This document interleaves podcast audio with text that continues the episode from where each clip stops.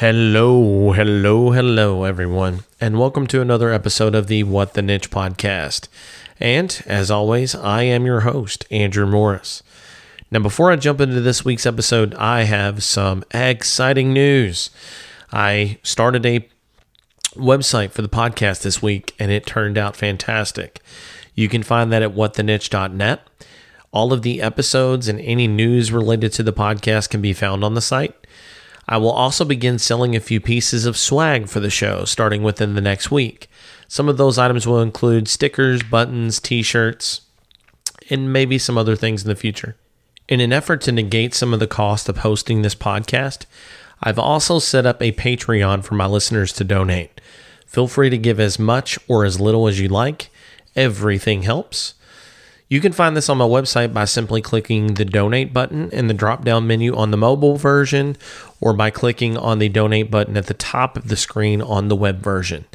And as always, please continue to share the podcast. And I cannot express just how much I appreciate the continued support. Now it's on to this week's episode of What the Niche.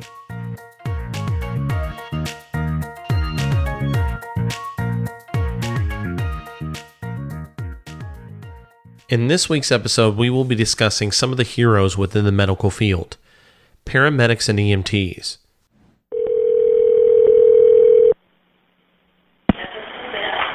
Nine one one. What's the address emergency? I need help. I'm in a car accident. I'm gonna die if I don't get help. 27 year old Kelsey Cummings called 911 Wednesday morning when her car crashed into a fence in Cedar Rapids. One of the pipes puncturing her car's grill, radiator, battery, and her pelvis. Please come help me. My body's starting to shake. Yeah, I've got help for you, okay? But I'm just trying to get a better location for you. I'm on Beacon Avenue. I'm very close to the back of the port. Life is a precious gift. And oftentimes people cruise along without appreciating their shiny wrapped piece of the world. Before you know it, you find yourself teetering on the abyss of losing the battle against the unexpected. Your car blows out a tire, and you're left careening into oncoming traffic. The knife slips while you're cutting vegetables for dinner. A slick spot on the stairs causes you to lose your balance. These things, or any other number of possible unfortunate or catastrophic events, can occur.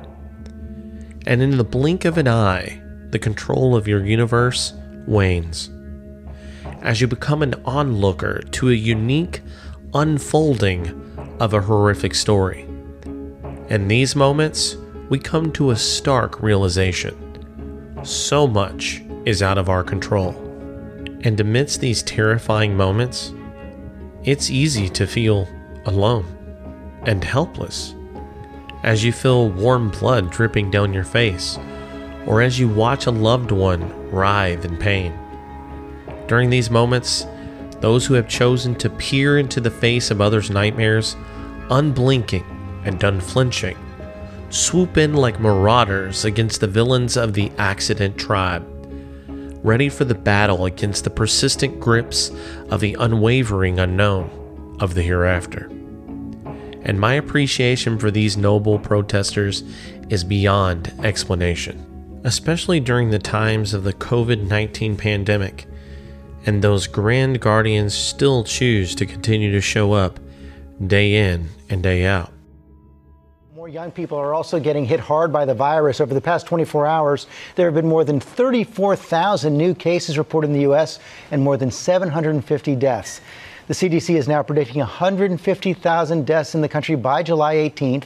Right now, that number is 121,000. Now, Connecticut Governor Ned Lamont joins us live this morning. He is, of course, one of the three governors issuing that travel advisory, asking anyone visiting this tri state area from those eight states where the cases are climbing to quarantine now for 14 days. One of those states seeing the most dramatic rise is Texas, and that is where our chief national correspondent, Tom Llamas, is this morning. Tom, good morning to you. You are in Houston. Houston, where the hospitals are now bracing for the worst. Cecilia, good morning. The governor here in Texas saying the state is facing a massive outbreak. Right now, we're in the city's medical center. This is the largest medical complex in the world, and again, they are facing COVID 19. Just across the street from us is the Children's Hospital. They are now admitting adult patients as cases here are moving in the wrong direction. Listen, I'm not here to debate the validity of all the information associated with the COVID 19 crisis. I'm not equipped to do so, nor do I have the energy. But the video here merely demonstrates the information which is known to us at present.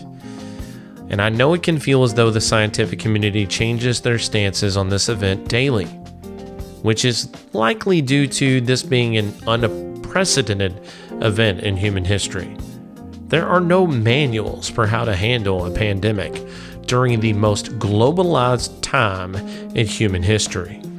Thus, it is my thought to take the simple precautions asked of you and to be mindful of how your actions affect others. I hope people can simply listen and consider the things we discuss in this episode. And this brings me to my guest today, who is a member of the heroic group of paramedics who continue to battle the tough outcomes of the COVID virus and all the other scary things which can happen to any person at any time. My guest is Mike Colley. He is a father, husband, black belt in jiu-jitsu and sarcasm, and an overall awesome dude. In our chat, we discussed the difficulties associated with being a paramedic and a health professional as a whole we also discuss the very real issue associated with the COVID 19 crisis. Mike speaks with unabashed competence and shares what he knows to be the truth. I hope you enjoy this honest and thoughtful conversation between two old buddies.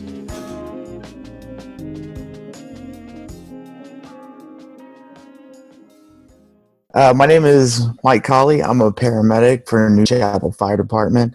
I've been in EMS almost 20 years now. I've been a paramedic for over 10 years of that.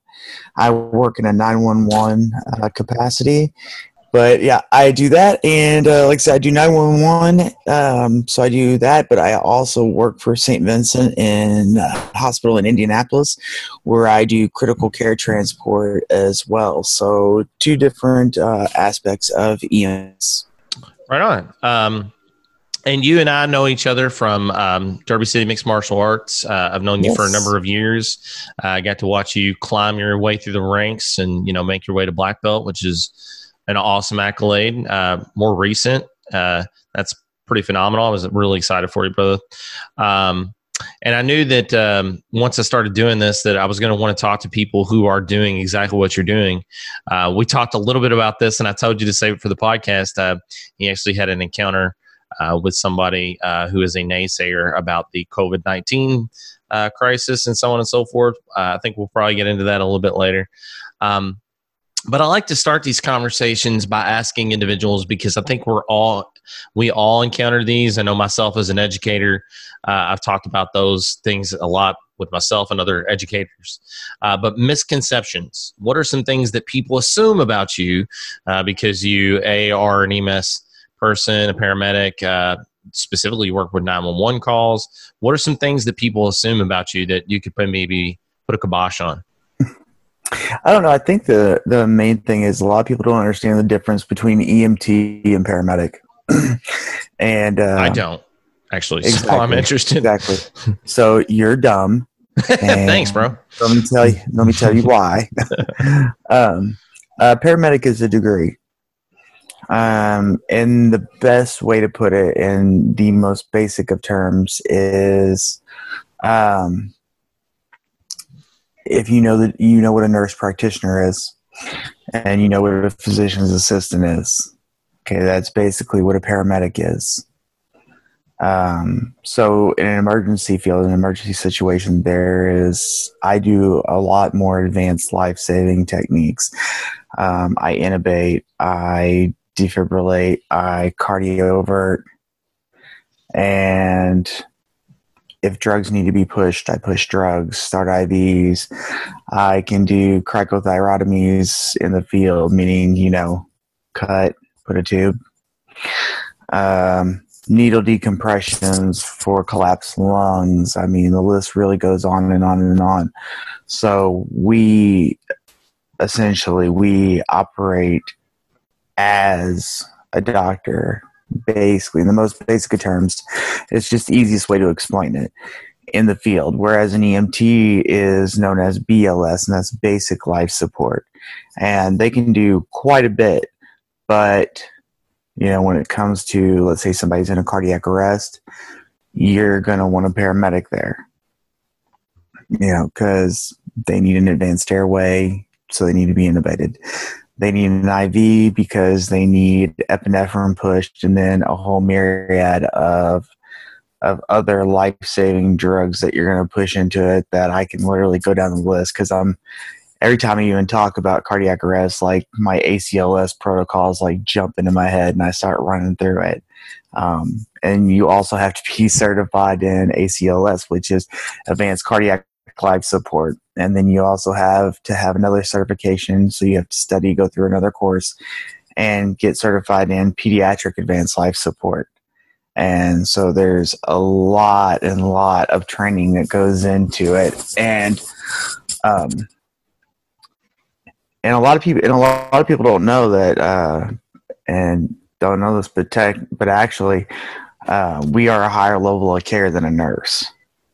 Um, so there's that. Nurses, uh, there's some nurses like in ERs can operate on protocol, standing orders, and do quite a bit. Most of the time, nurses can operate without um, written orders. But also, when it comes to physical skill set, nurses can't intubate. Um, they can't defibrillate without orders. They can't cardiovert without orders. Um, but at the same time, like I can do a lot of emergency skills, but I can't sit there and go through a lot of um, lab values and be able to tell you what a great course of action is to take care of that patient long term, whereas a nurse can.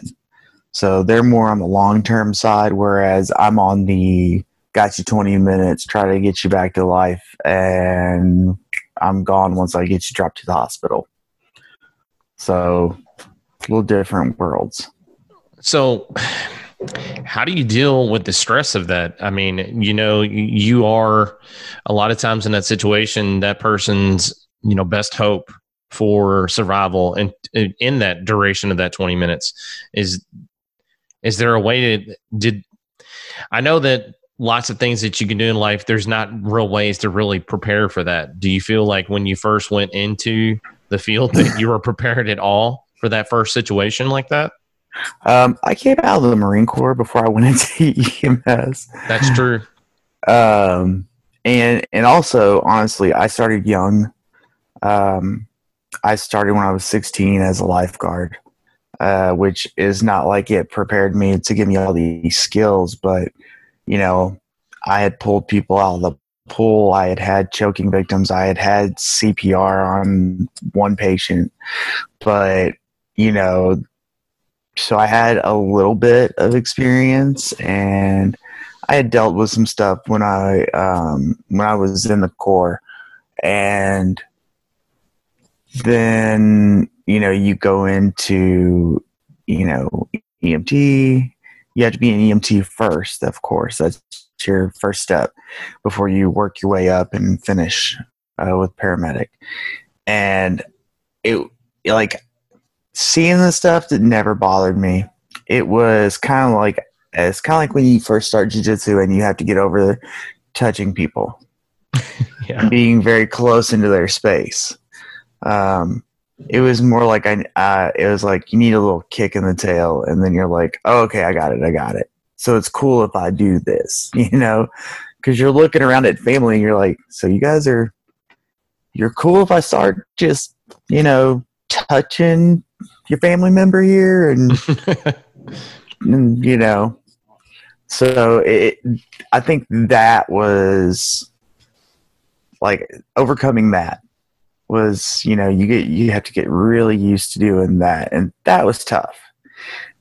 Um, like first week though, I I'd had so many bad runs in my first week as an EMT that I just was like, ah, okay, no problem. I got this. And really, they just don't give you very much training on how to deal with any of the stress at all. And you wonder if it's possible if they can. You know, it's it's it's hard to say because I mean it is all just training, and regardless of how real they can make a training feel, you still know it's training. So right, right, and that's the thing is you're not gonna know how you're gonna handle it until you have to actually deal with it.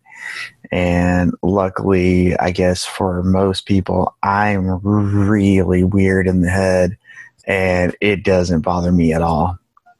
So you kind of stole the next thing I was going to ask you is that there had ever been. So, with that being said, is there anything that's ever shook you? No, Damn. not really. I've had some bad shit, but I'll, and I mean, you know, and that's the thing is, you'll get some people in EMS, and if they see this, um, I'm not sorry. You'll get a lot of these people that are like, oh, you know, thank me for my service. Um, you know, I, I hate that. Just you know, can it with that shit.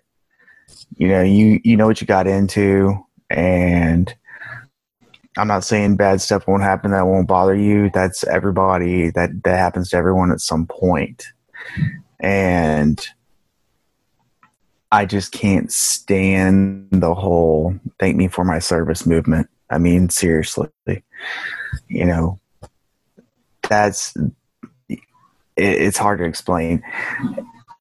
It they go and do and see and work, okay, and then they act like they've seen some shit that shook them, and they've only been on the job for like two weeks, and you've got this weird ass movement going on in EMS nowadays. Um, where like uh it, like having PTSD is a thing. Like like you know, oh, I got PTSD. I uh I saw a stillborn baby once.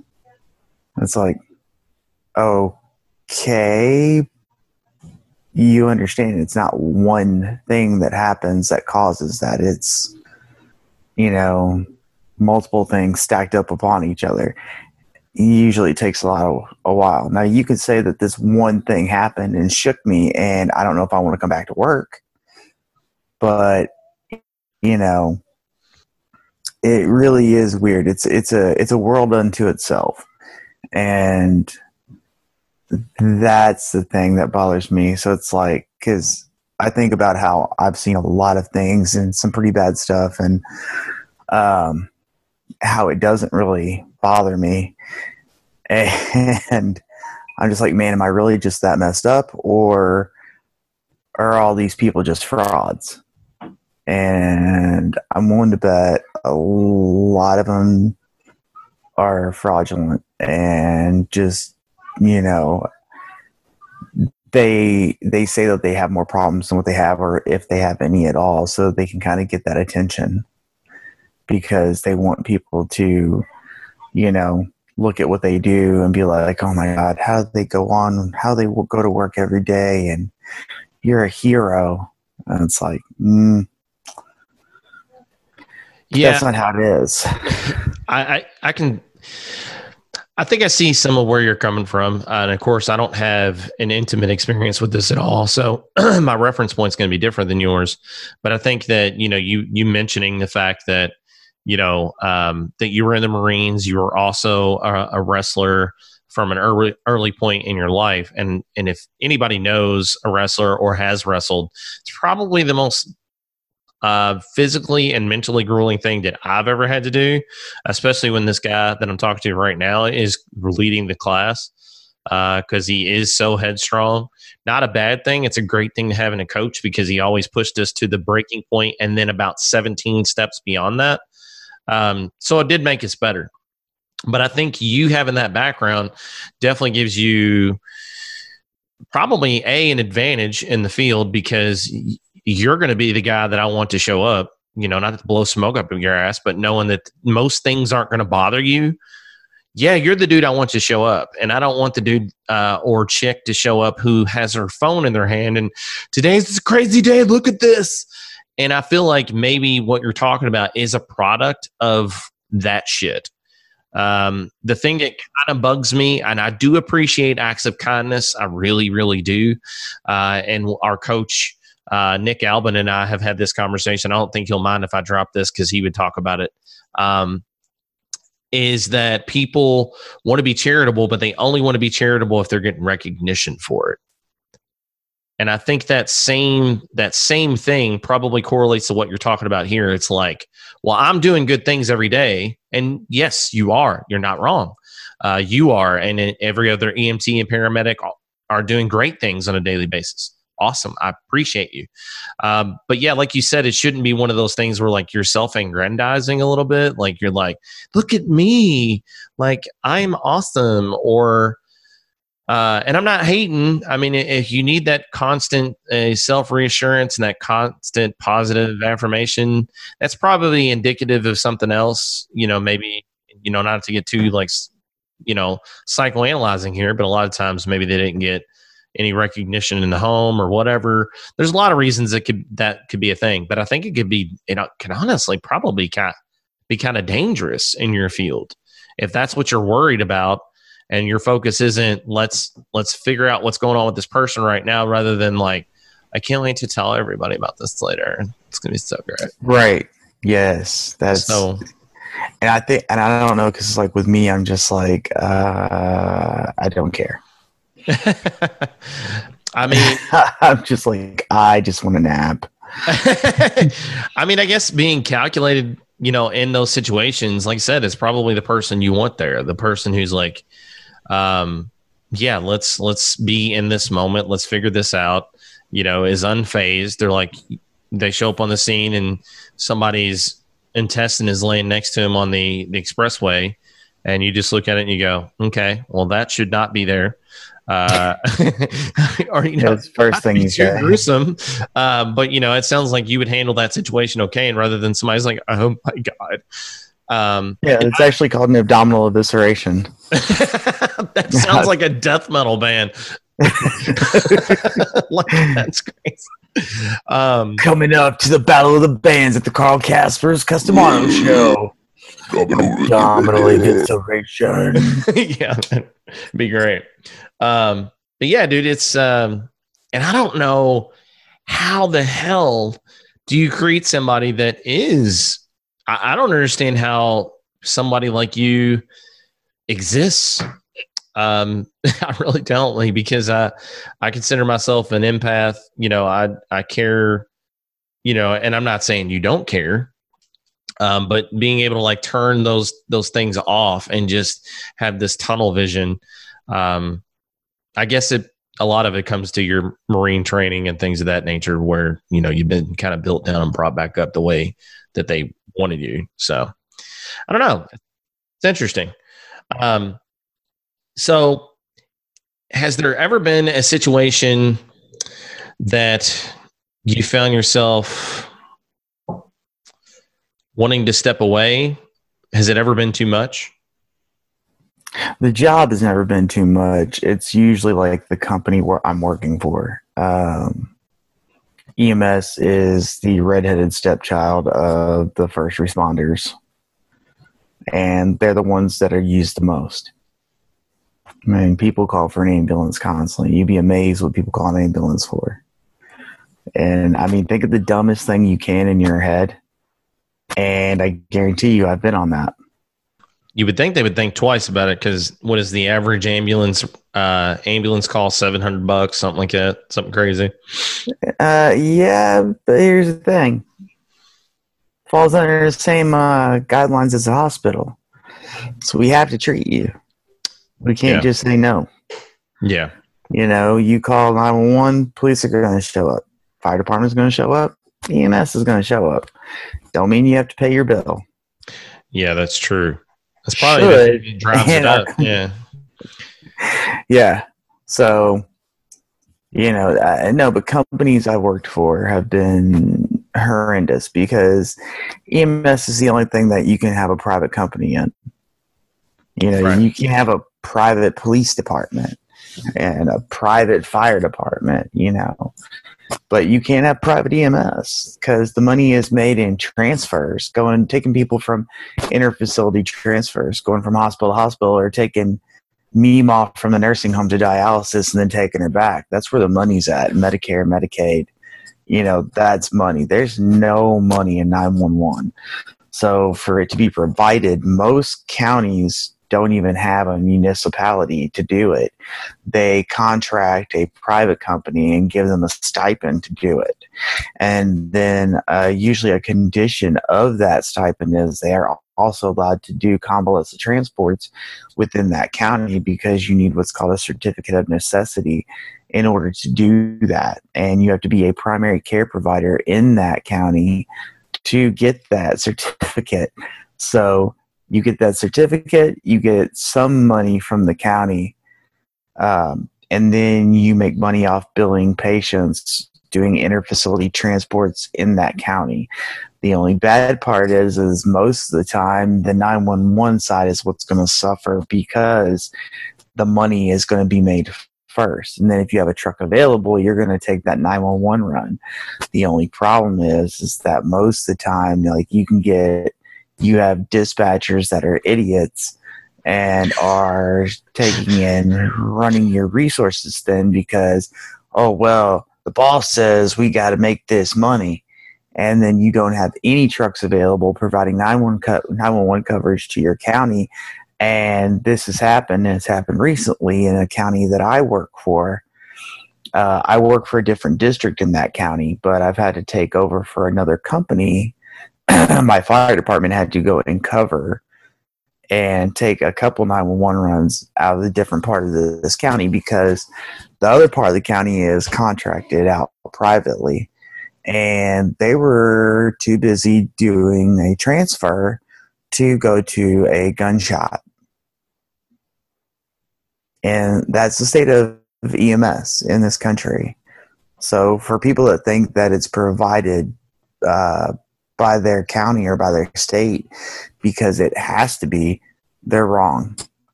Actually, EMS is the only thing, and you can look this up in any any of your local government paperwork, EMS is the only thing that does not have to be provided.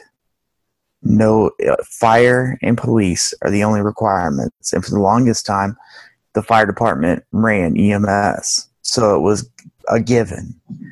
But a lot of fire departments got away from that because it basically will bankrupt you.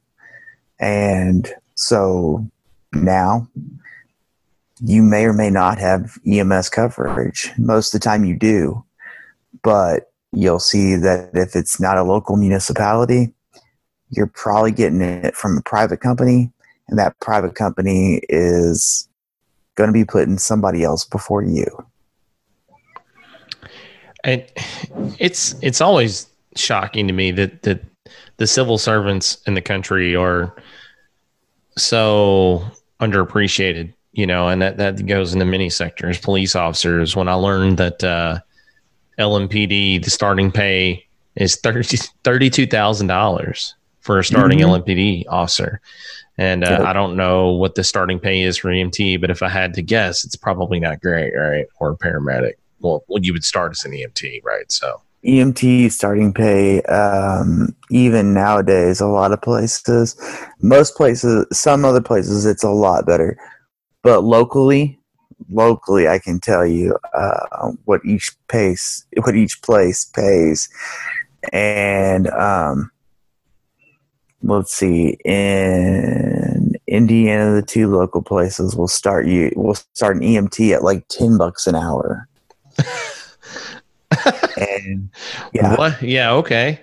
Um, So Yeah. the guy Panera Bread, and I'm not crapping on the guy Panera Bread. Um, that that's all well and good.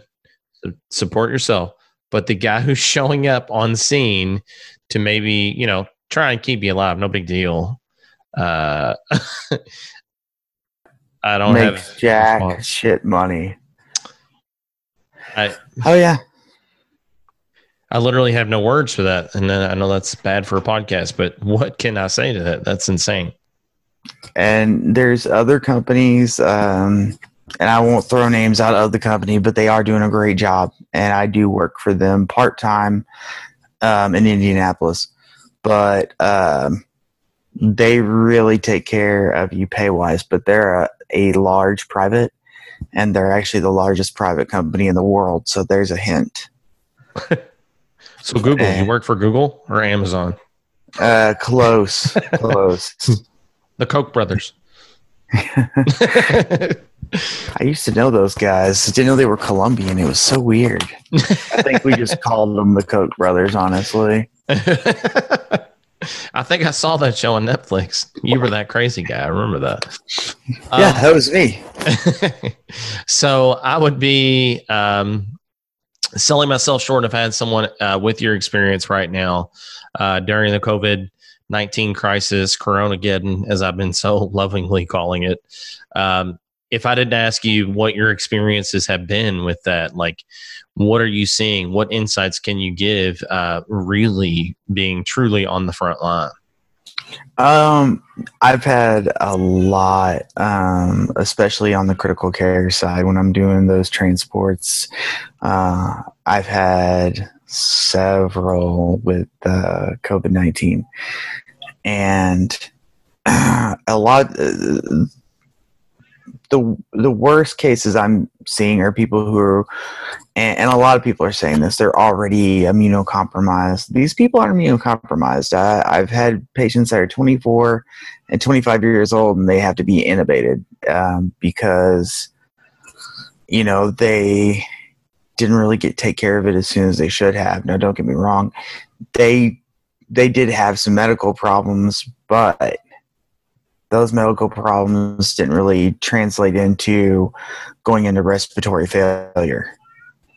And that's what um, COVID 19 does. It's, you know, it's a coronavirus. It's of the corona family. So it's like SARS or MERS or Ebola. So if you look at it, if you look at the actual virus itself, you know, the little ball with all the spikes on it, um, the spikes are what give it the name corona. The that's the name of the spikes on the virus. They're called corona. The corona it infiltrates the respiratory system. It infiltrates and attacks and gets into um, those cells of the respiratory system. It, it's that's what those spikes are for. So then it goes in and causes, you know, that's what it does. It attacks the respiratory system. That's why it's such a horrible, horrible disease. And as you can imagine, it's going to attack people that are COPD patients. Um, not so much asthma, depending on the severity of your asthma, um, congestive heart failure, uh, you know, things like that. People that are already going to have a respiratory problem and can develop pneumonia quickly those are the worst cases I've seen. Um, now, in just regular, normal, healthy adults, you know, hey, being on the front lines, I have coworkers that have caught it, and they were right back to work two weeks later, totally fine.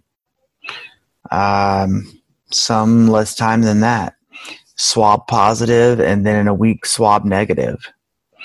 So there's different um, severities of it that that you can get. You know, like anything else.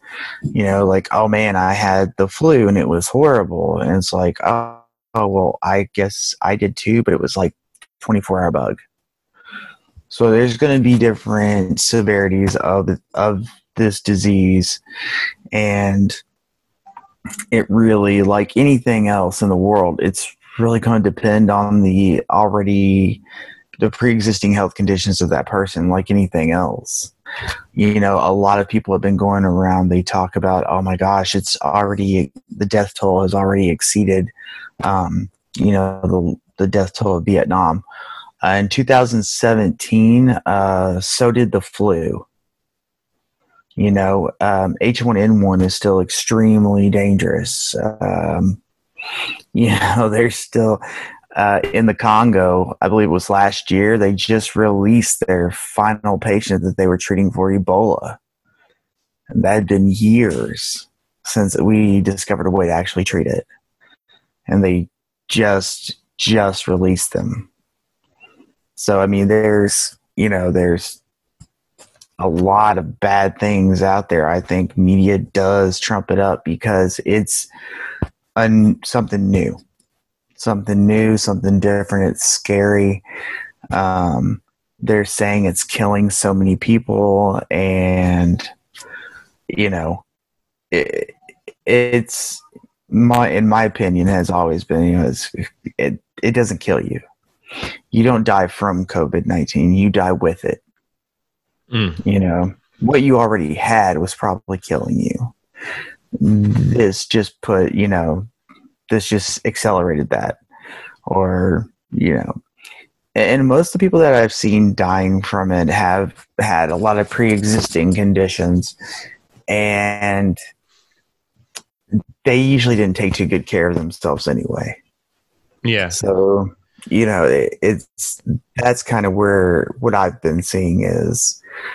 So where where where do you think the uh, the media fervor is coming from? You know, the all the excitement. Do you think it's it's warranted that we're taking the actions that we're taking uh, because this is an airborne um, thing that it's passed on through the spittle? As you know, Dr. Fauci we keep saying.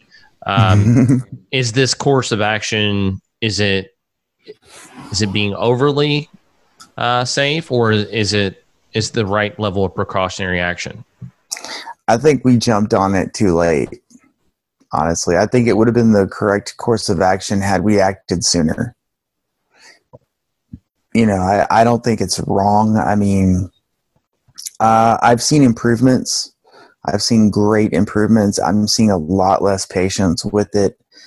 Um, and I mean, when it first kicked off, I mean, it was nonstop. That I mean, we had positive tested, positive pop patients, um, and that's on the critical on the critical transport side. That's where they actually are getting tested. So we were. It was like every single patient. I had nights where I just barely took like my gown off and put on another and got another patient. It was nonstop, like twelve hours straight you know 16 hours straight. It was nonstop.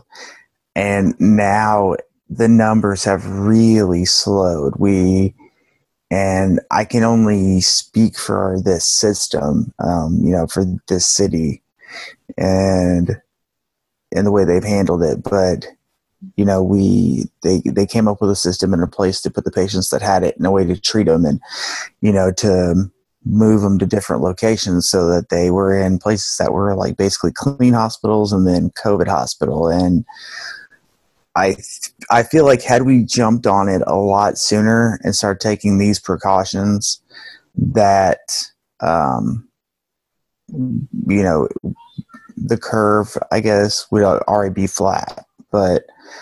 I, but I do see improvement, and it, and it has improved tremendously. We're seeing a lot less patients come in with it. Uh, a lot less patients are testing positive for it right now. Um, so, so I, what we're doing is working. But I, like I said, I feel like had we jumped on it earlier and started that earlier, we wouldn't have seen a spread like we. I mean, we are going to still see a spread. Don't get me wrong, but we wouldn't have seen it of uh, the magnitude that we that we've seen it. So do you do you think that's attributed to like people not believing the severity uh, of what of how quickly it could spread? I mean, was there from your you know of Oh, course I know that you're not an expert on these things, but can any of us be an expert on all of this? But to me, it just felt like they doubted, you know, just how quickly and exponentially this could spread. Do you think was that what basically you saw? Oh, absolutely. And I mean, that and there is people that were like not understanding actually how it could spread. They, you know, thinking, oh, well, you know, touch was fine as long as I'm doing this. Or, you know, it doesn't spread this way. It's not airborne, or it's only, uh, you know, sputum, or you know what I mean. Like there's, so there was a lot of, um, and those are just really poor examples, but there was a lot of people just not understanding exactly how easily it could be spread or how. You know, a lot of people they were like, "Don't touch your face, don't touch your face," which apparently I touch my face all the damn time. So yeah. Until you're thinking about it, you're like, "Fuck! I didn't realize I did this this much." For me, it seems as though, um, and Sam Harris had talked about this. Uh, he's a neuroscientist. I'm not sure if you um, check out his podcast or whatever, but uh, he has one. co- Uh, Sam Harris. oh no, Yeah, it's a podcast called Making Sense, and it's it's awesome. He's very dry. You, You would love him, dude. Oh, okay. he didn't give a shit who he offends. Not like in a confrontational way, but he's just very so direct. Uh, he's like a damn robot of information. Uh, but he was talking about it seems as though we need a unified force of information that people trust uh, globally because something like this is so globally connected. Uh, you know, where we have uh, disinformation, which we know now. Uh, I'm sorry, China, but uh, that is what happened. You you kind of lied to us for a while. Um, yeah. that's crazy. A communist country lying to us? Say what? That so doesn't happen. this this this podcast is so provocative. Um, but, but I think it, it becomes down to like needing a unified unified group. I mean, we have the World Health Organization, but it seems as though everybody was so reluctant because of the fact that they were so easily duped um, by the fact that it was going on for months in China. So we need to. I feel like we need somebody with a little bit more oversight into how these things are happening because, as we're seeing, we're probably going to lose hundreds of thousands of more people uh, and lives because of the fact that people weren't following instructions on a global scale. Oh yeah, oh yeah, and, and yeah, and I can definitely agree with that. And it would be nice. It would be nice if there was something like that. But the only problem is that that I see with this is communication on every end, and you know that's that's the main problem. China lied for a reason you know? It, it was to it's to their own personal gain but they lied for a reason. You know this has been going on. I Right. mean you know they they already knew what this was called in ghana. You know they're like god it's from eating bushmeat it's like oh oh really? And, and you know that's you know that's the thing and you know it's they lied to cover up because they are a communist country and it's oh we don't make mistakes Yeah. we look look at we'll, we'll give you the numbers and then the numbers were skewed by how much yeah. and Exponentially. Yeah. and the thing is is had they communicated that way earlier you know and and appropriately you know we could have put an end to this pandemic. It could have there'd be people alive in italy. There you know there's there needs to be that communication you know and because of and be not just because of you know oh it's china or or how it makes them look but you have to think of you do have to think about the little guy in in this situation. You have to think about places like sierra leone where there is like three doctors uh, and and i'm just paraphrasing off of something i read. Um, i get bored and i read weird statistics. Um, there's roughly like it was like three doctors to every uh, or two doctors to every like 3000 something person people.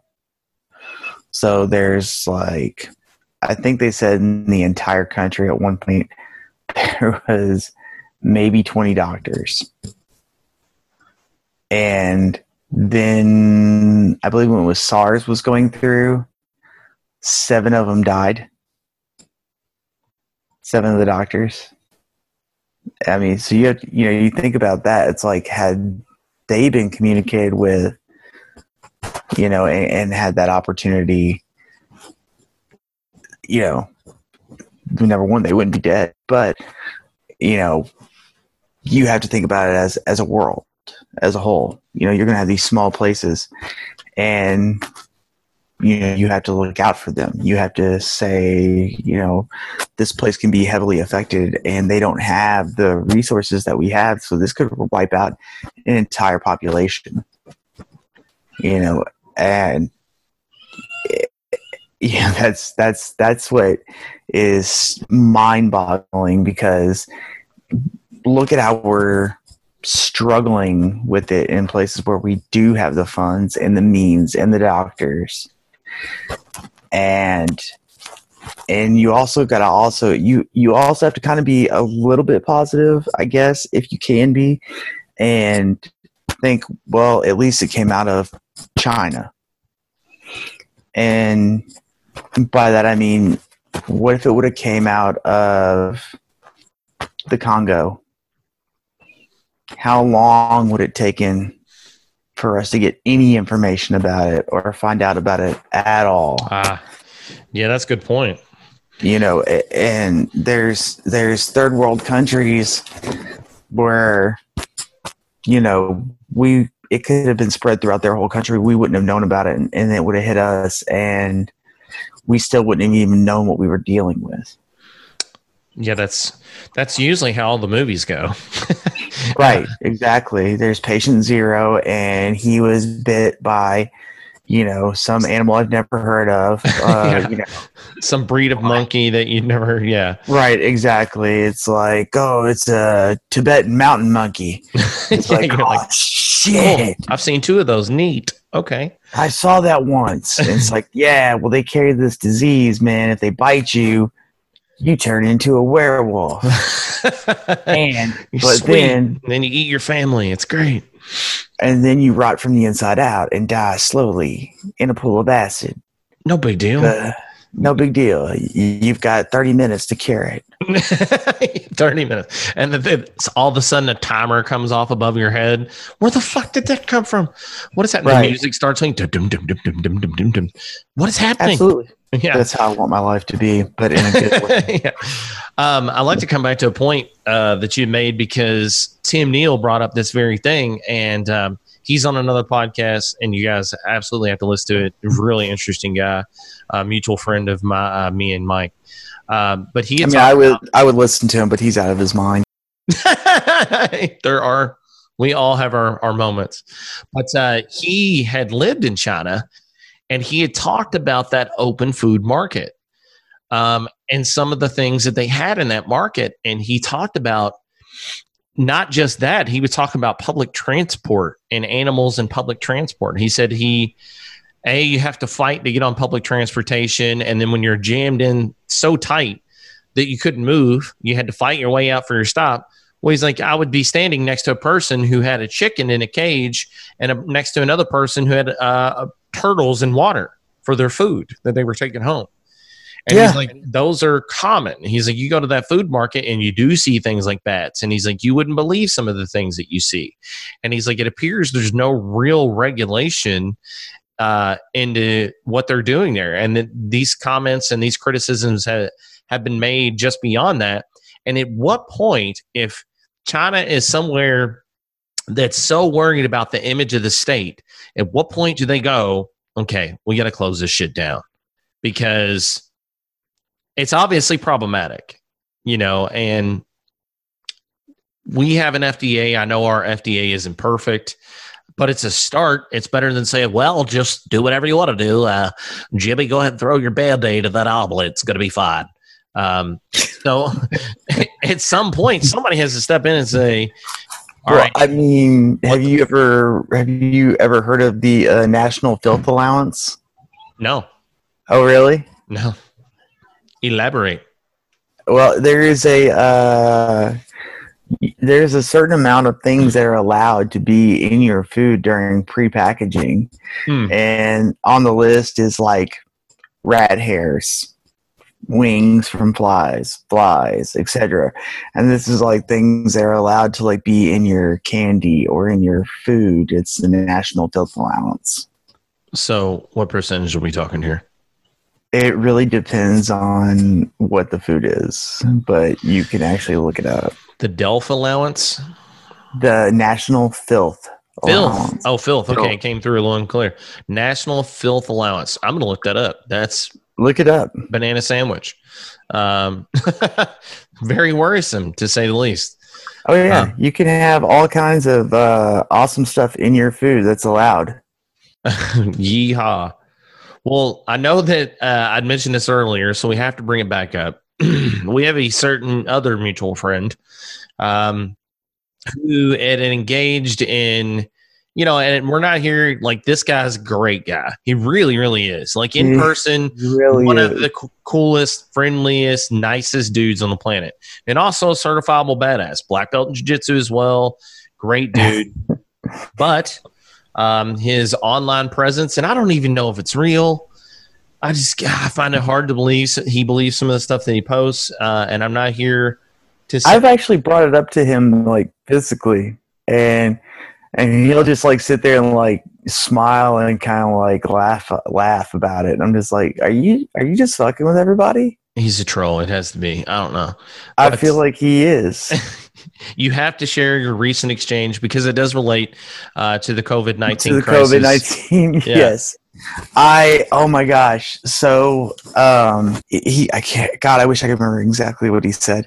But he he said, um, oh, do you really think that standing six foot uh, apart from each other is really gonna help and and um so he says uh, he he goes on to talk about how the numbers are all completely false and the basically the government's lying and uh, you know there's not that many people uh, actually dying and that's not the truth. And um, I was just like okay. You know I actually yeah I I do know the numbers. Um, there are factual sites that we as first responders do go to to to get the the toll actually to get the amount of people that are sick and the amount of people that are dying. And there's a place that we go to that we go state by state. And so i was like no we we actually do know and you know we do keep a pretty good eye on that man.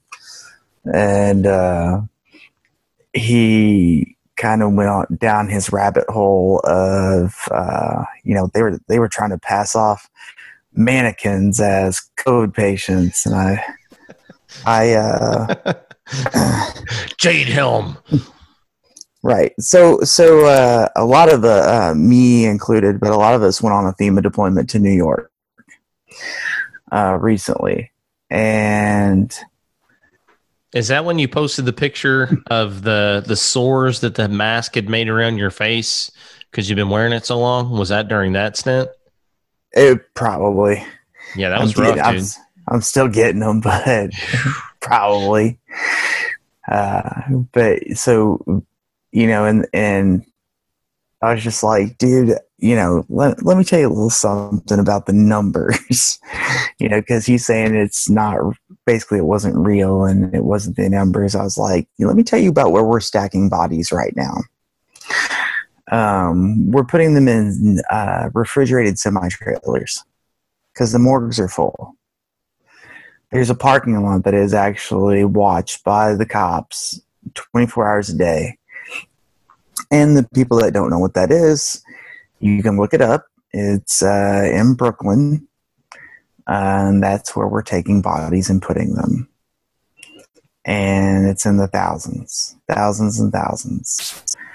And you're they're literally having to stack them up on each other in those trailers and it's not the most you know it's not the best thing in the world but if they're positive for covid that's where they're going and that's how many it's been thousands there's hundreds of trailers and you can fit hundreds of people in one of those trailers so that's where we're stacking them and You know, I was like, you know, it'd be different if I hadn't seen it.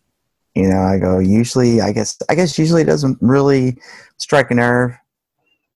But when you're sitting there saying, you know, this isn't real, this is exaggerated, it's like, yes, it is exaggerated. It's exaggerated the opposite way of what you're thinking. It's more, the number is higher than what you're thinking. You know, they're not lying about that. It's less. I promise the number that we're actually getting is higher. We, you know, because we haven't got everybody reported yet. We don't have everybody turned in yet. We don't have every name turned in, you know, so they're still, you know, they're still accounting for thousands and thousands of people that have yet to be, you know, you know, turned into the system and and there's probably some people that I know a couple doctors and things that I've read have mentioned this that there's uh, probably situations where it's been misdiagnosed or there wasn't a recognition of COVID nineteen because they didn't have a reason to suspect that.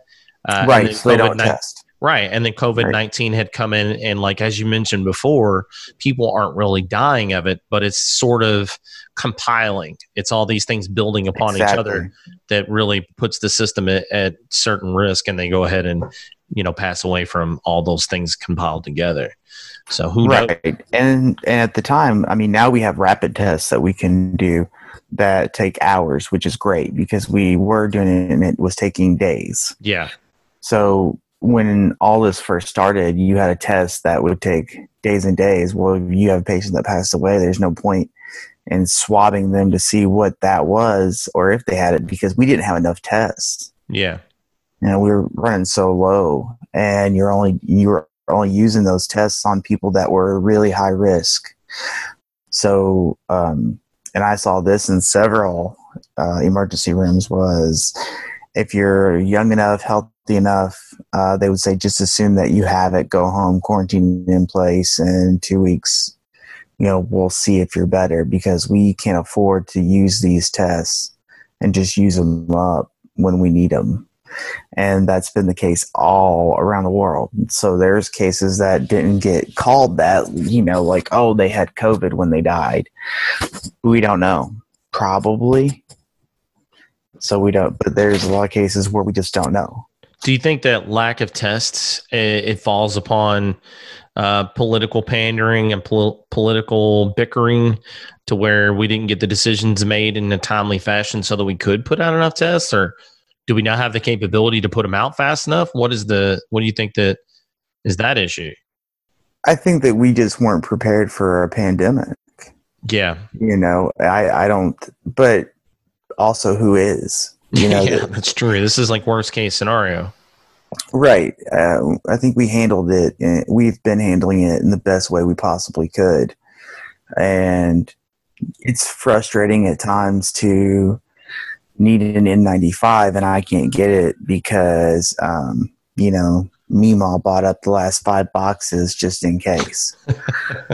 yeah, that's, that's a little frustrating, but at the same time, you know, you know, I, we're handling it the very best that we can on all fronts. You know, it's it's rough because we're having to go. A lot of us first responders, we're having to go without a lot of things to deal with that.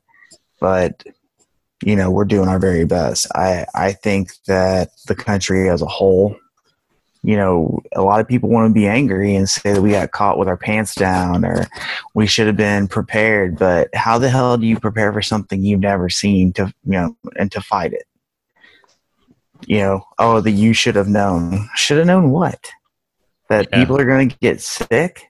Right. The truth of the matter is, is this is not the last pandemic we're going to see at oh, all. Yeah, that's with the you way that global travel is, you know, and this I just wonder like you know that we shouldn't go back to normal. Life is normal uh, after seeing all this, but it's like at, at what point you know we talk about sporting events and and I know that you know sports aren't the be all end all and we can get by without it, but you know much like a huge percentage of the world, I love sports and I do yeah. want to go back to those arenas and I do want to share those moments where You know, I've been to Yeah. the Elite Eight and seen a UK hit a basket, seven seconds left. One of the greatest memories of my life. It was amazing. Uh, soccer games. I, I love the Louisville City Soccer. They opened a brand new facility this year. They've not played one game. God, you're, Sucks. It sucks. you're But- so extra. yeah. Um, but I love soccer and drinking my coffees. I do. Don't hate on me. This is a No, podcast like- about inclusion, you hater. And I like Uh, my UK basketballs. There's always that guy.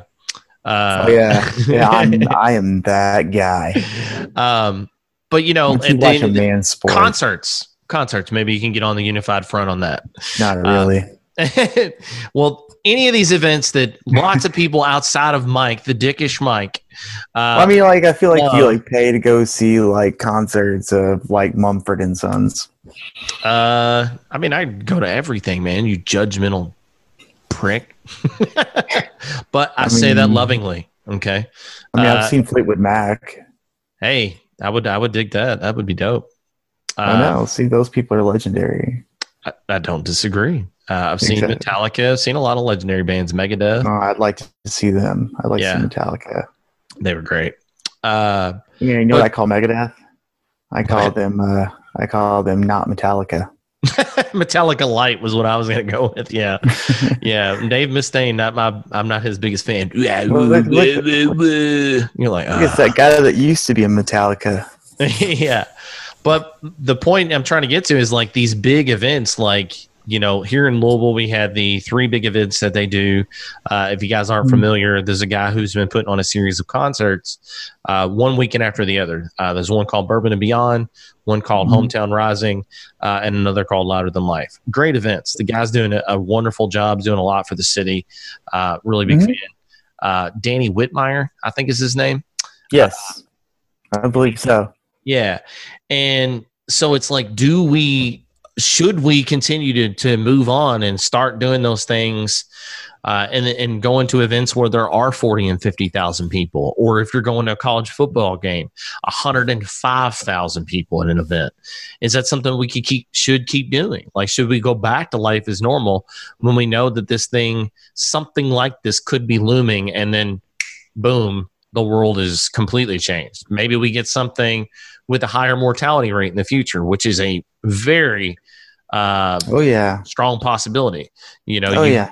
you get something like the movie Contagion, which watching that movie right now is terrifying, but I loved it because I like scaring the shit out of myself because it's really closely aligned to what's going on. Um, but yeah. Oh shit. yeah, that movie's crazy. But do we go back to normal? What I mean, I don't think. I don't think. I don't think we can. I don't think uh, just people. You know. I don't think people individually can. You know. Um, you know, you have to think about it like this. You know, you and I right now. You know, as as kids get older, as our kids get older, because they won't remember because they're too young, or you know, generations that come after us be like, you know, I lived through the pandemic. You know, it may not ever happen again. So that's going to be something that's in the history books of there was a point in time where we shut everything down. There was no sport. There was no, you know, going out of your house because of pandemic. I mean, that was kind of like how it was when tuberculosis went through and, you know, the black plague. And I mean, you know, there were when that Spanish went through. flu, and yeah, there's a ton, Yeah, tons. but nothing like this. This is unprecedented. One time Well, in 134 years, you know, as a, as a reference point for the Derby. One time in 134 years, once was it ever changed? Was the date ever changed? So well, that's because time. your state's ran by a Democrat. yeah. and uh, he's throwing shade, but the numbers don't lie. Check the scoreboard. we got like one fifth of the deaths and infections.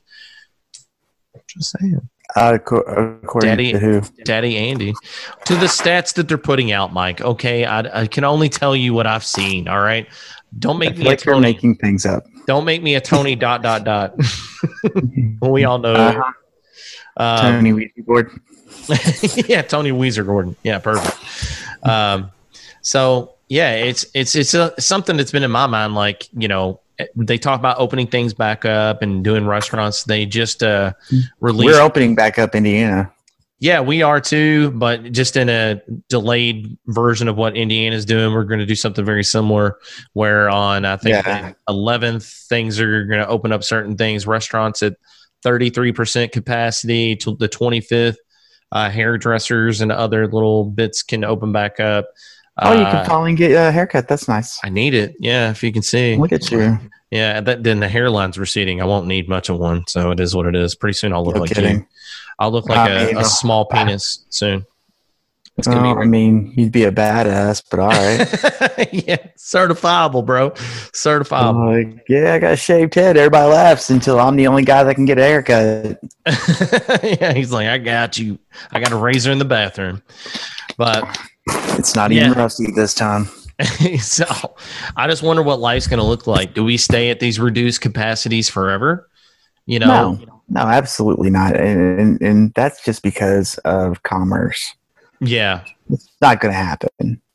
You know, it's it's going to get open, and everyone's crooked. It doesn't matter what party they're a part of; they're all crooked. Somebody's going to lube somebody's pocket with a little bit of cash to make sure that something gets opened. You Yeah. know, commerce, commerce has to move forward. That's what keeps pushing this country. That keep what keeps it driving. So things may get pushed a little bit early because of that but you know and, and my thing is and, and i agree is just because everything opens back up doesn't mean you have to go do it you know that's, That's- called freedom That's a great point. Yeah. Um, yeah, that's really true. Uh, and for those, I have to address this. You talk about freedom. Those individuals, I, I got really upset. And there's this, will- again, will be somebody that you know. I'm not going to mention names, but he was at our gym, left the gym, and opened up his own gym. Nice guy, great guy. But he posted something. It was the uh, railroad tracks to Auschwitz and had said, uh, This is starting to feel more familiar. And I, I'm kind of like you, especially on Facebook nowadays. Like, I don't have the energy to argue as much. I will post crazy shit and just kind of watch the drama unfold. yeah Um, you've seen. Um, but uh, on this wait one, like, opened his own gym or went and worked at another gym opened his own gym. Yeah, now you're playing detective. I'll tell you after. Um, but yeah, he had posted this thing and like made the comparison, and I just have to clarify this: um, you being asked to stay in your home because it's not going or it's going to help benefit others and not pass the disease but that's the not same the same. Like, dude, like 10 million Jews being killed versus you still being able to take your dog for a walk at the park, uh, you still being able to leave your house, uh, still being able to go to the grocery. They just want you to wear a mask. Oh no, you have to wear a mask in your face and not even have to. They're asking, asking, not telling. There's not dudes outside of Target with rifles. Put your mask on. That's not happening. So like it just nobody's nobody has beaten you or killed you because of your beliefs yeah and no one has set your family on fire yeah. So that thing irritated me. I just had to address that because we were on that subject. But, my uh, god i can't i gotta remember i need to know who that is I will definitely tell you. Um, okay you're gonna have to tell me for sure so on these, I like to end um, on hopefully positive notes, uh, and I, I ask individuals who their uh, inspirations are for why they got into the specific niche that we're talking about. So for you, we've talked about you being a paramedic, uh, and I'd like to maybe know what maybe life incident or person or what sort of things, what chain of events happened that led you into pursuing that. Uh, what got me into being an EMS? Um, you know, uh, I just I sucked in college, and I figured, hey, this is an easy way out. You know, no, actually, um, really weird chain of events. So, what got me into it is, um, so I started doing uh, lifeguarding. Okay, and as I was doing lifeguarding, I was like, this is really cool. I really enjoy it. Um, I really enjoy helping people, believe it or not, as much as I don't like people. And I think that's, and, and really truly, that is the normal for anyone that's in healthcare. It's like, I love helping people, but I hate people. And it's the truth. We just don't like, we're not, we don't like most people. So, what really got me it was like something that inspired me to do it and then i kind of drug my feet i did it a little bit and then something actually happened that got me into it full time um, so i went off to college and i got into a volunteer fire department while i was in school in illinois and um, i was wrestling in college and one of the guys on the team was actually from around there and you know, I had told him that, hey, I had a buddy that did this like EMS Explorer program in high school. And he kind of got me to try it and I thought it was cool, but I was like, I don't know what I want to do for a career. And I've got this scholarship in wrestling that I really want to try first. So I got into it there in Illinois and I started doing it and I and I dug it and I enjoyed it. Um, then I left and joined the Marine Corps you know, I felt that calling and, um, you know, got out and did some other stuff. But I got on another volunteer fire department and I started doing EMS like part time. I got my, I went through and got my Indiana EMT numbers and really just, you know, I dug it, but at the same time, I was like, ah, this is fun to do. It's a volunteer department and I like helping out but you know, don't really know if I want to do this for a career or if I want to do this for the rest of my life. And having having had just gotten out of the Corps, I was starting to fight full time. And this is when I was traveling and fighting MMA all the time. And this was right around, and then I went pro about two years later. And so I was traveling all over the South. Be- there was nowhere to fight up here there was just nowhere. So I was fighting in like Mississippi, New Orleans, Alabama. I mean, I have been to some of the most hillbilly backwoods places to fight somebody. Like I fought in a cage in the street uh, outside of a bar. Um, and then I made it like on like two pay per views. Um, so I was like, Jesus. And that was like, those were like a couple weeks apart from each other.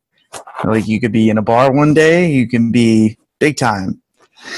So, um, as I went further, I, I really wanted to, you know, I started feeling like, man, maybe I want to be more active in this.